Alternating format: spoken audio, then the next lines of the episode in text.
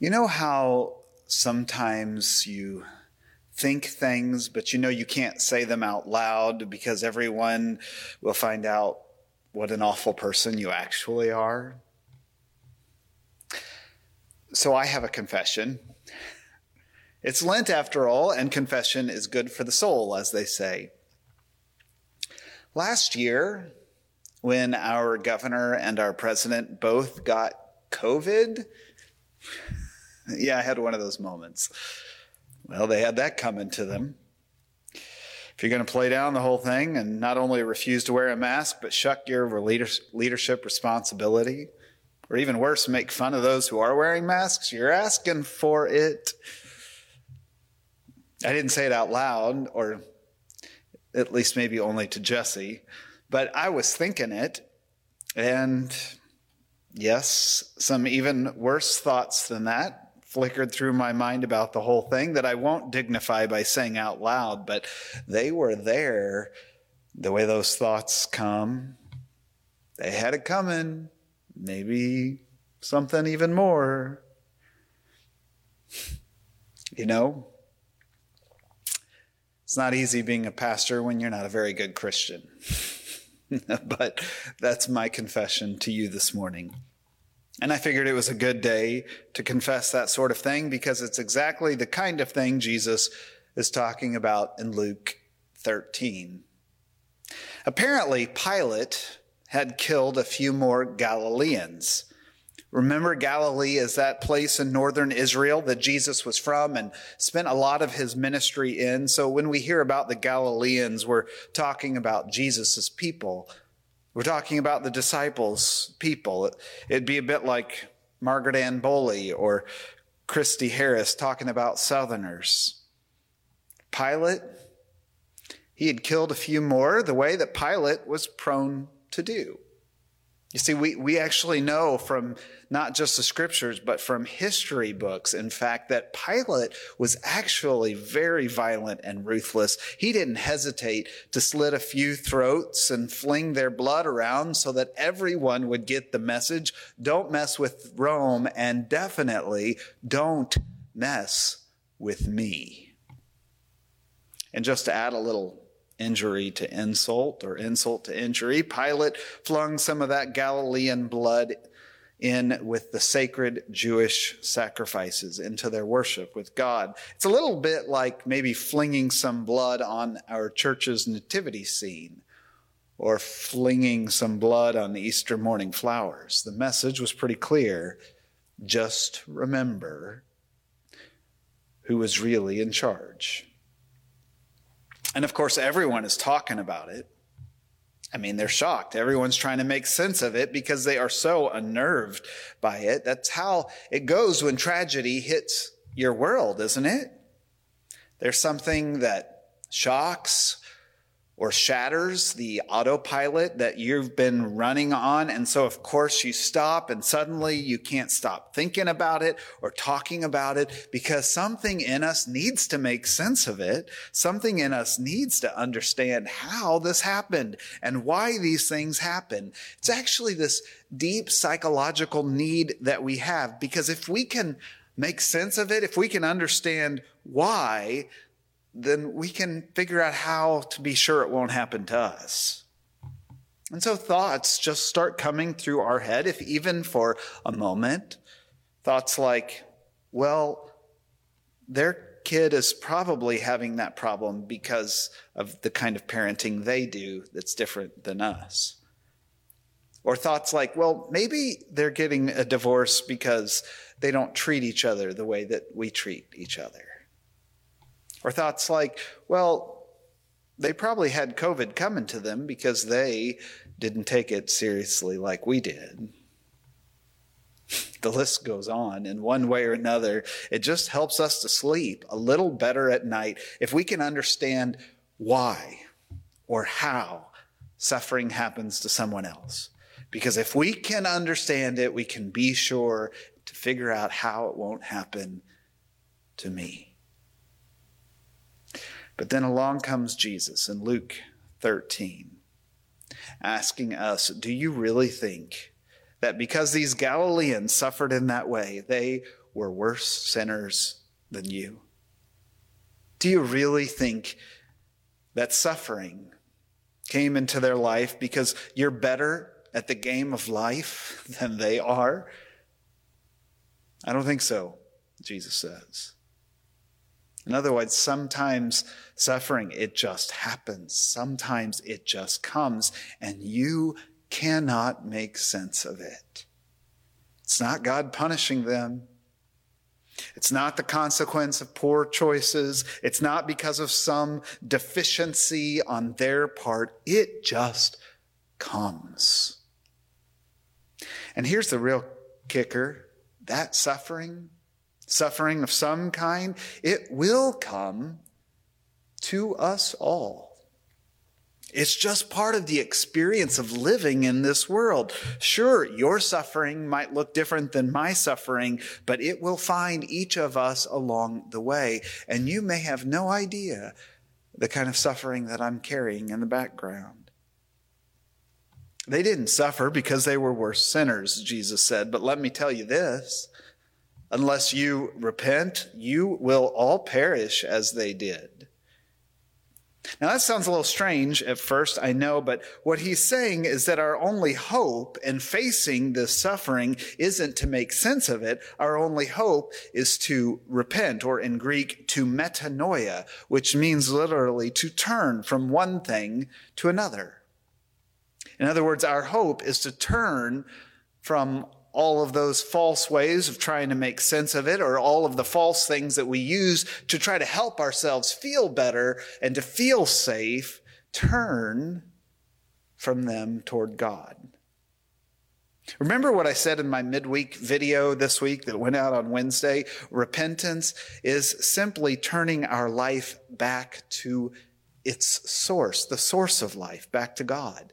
And I read that beautiful quote from Kendall Ray Rothis. She puts it one in part in there that, that to repent, it's just simply to confess, oh yeah, now, now I remember again, I remember the lap of God that I can crawl up into is better and safer and warmer than all the cold, measly idols I've surrounded myself with for protection and comfort.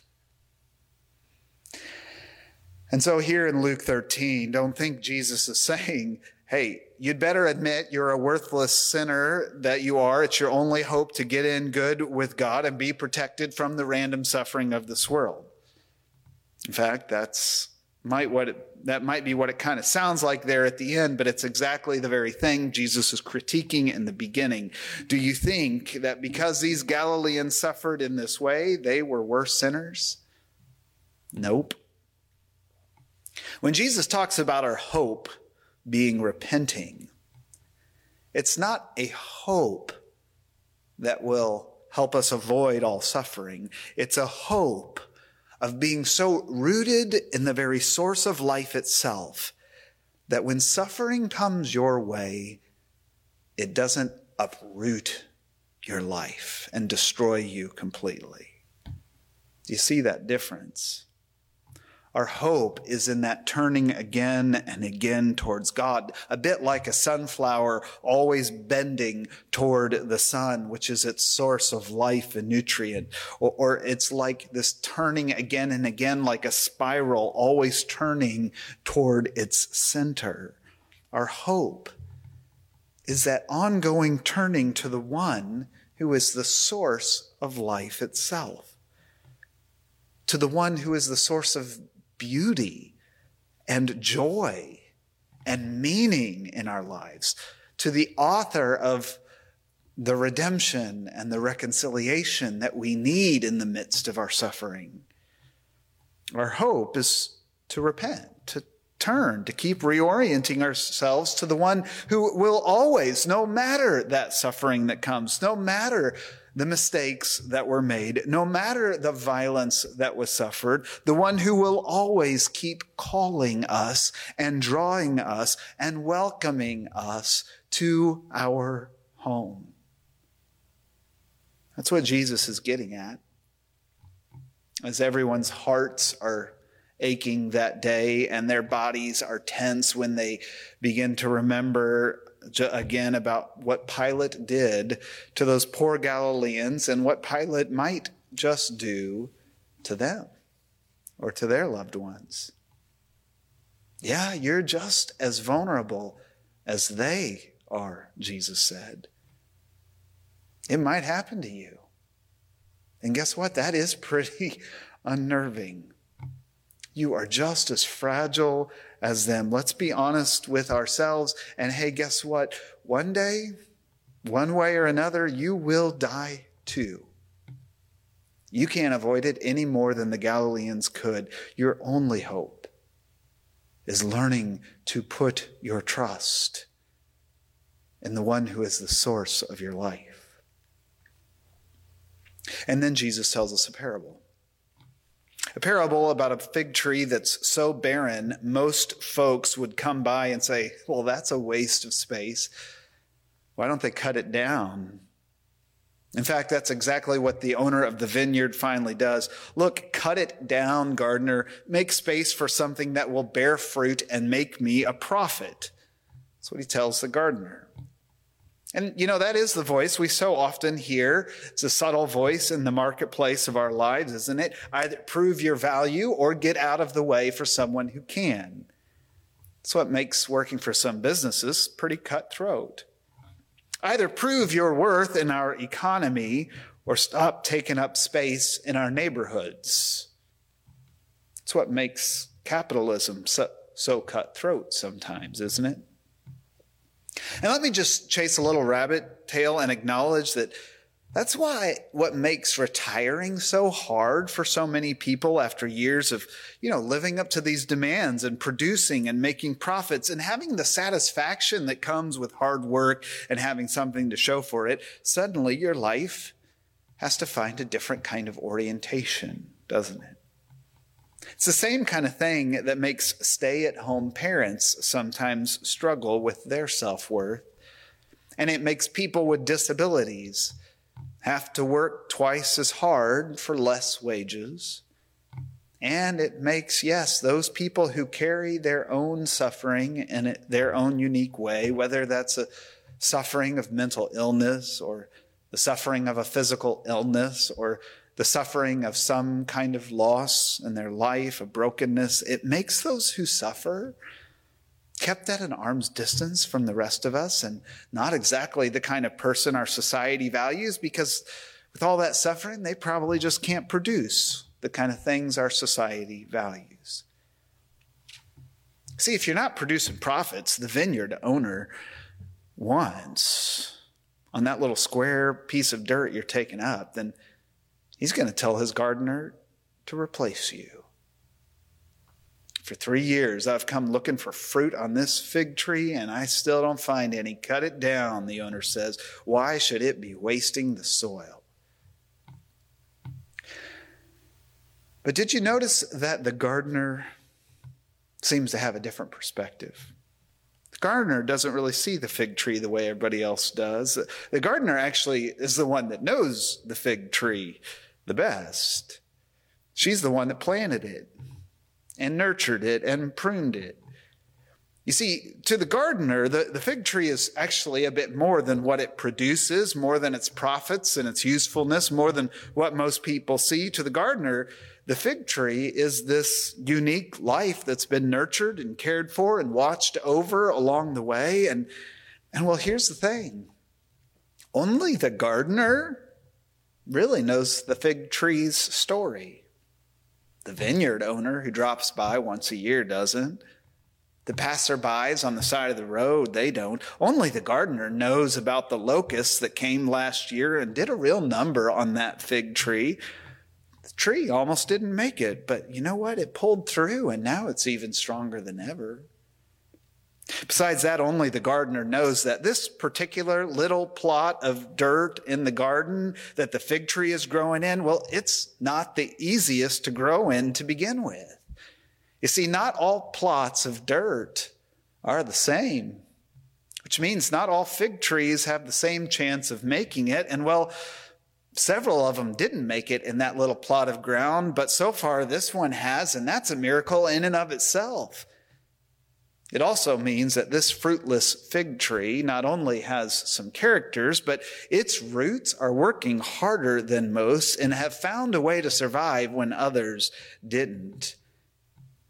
The vineyard owner, he, he has no idea about any of that. The passerbys, they don't see it either. All they know is that the fig tree looks pretty darn barren. Sure glad it's not my fig tree, they say. All that fig tree, well, it probably wasn't worth the space it's taken up. Well, somebody probably wasn't nurturing their fig tree. The gardener, on the other hand, knows better. And so she makes a deal with the landowner. Let me keep trying. Let me dig up more of this bad soil that it's been trying to grow in. Let me fertilize it and nurture it because I promise you there is more to this fig tree than you see. So here's the thing. When you see some barren fig trees, and the same kinds of thoughts go through your head that went through mine last year, well, they probably had that coming. Maybe they were asking for it. If only they had fill in the blank with your own judgment about them. Just remember that you don't know their story as well as the gardener does. You probably haven't spent any time in the soil that they're trying to grow in. And that gardener, well, she hasn't given up on them the way that you might be prone to do. And even more importantly, if the branches of your own life have seen a bit, seemed a bit bare the last few years, and if it seems like every time a new bud of possibility sprouts, it gets broken off by another passerby, remember that the gardener is not done with you. Others might think you're not worth the trouble. Shoot, you might think it on occasion too, but not the gardener. She's out there working the soil. She's even willing to get her ha- hands down in that rotting manure if that's what it takes to fertilize those struggling roots of your life. Because the gardener, she's not just the source of the whole universe. She's the one who planted your particular life and knows better than anyone the soil that you're trying to bear fruit in. So hang in there and trust the gardener. Don't give up because, well, she's not giving up on you. She can be a bit stubborn that way. In fact, I have a hunch that the gardener, she will keep on nurturing and pruning until that day when she knows you have given all you can give and you've borne the fruits she planted you to bear. And it's only then, with a full heart, that she will lay you down to rest and help you to become that fertile soil for what she wants to grow next. Amen.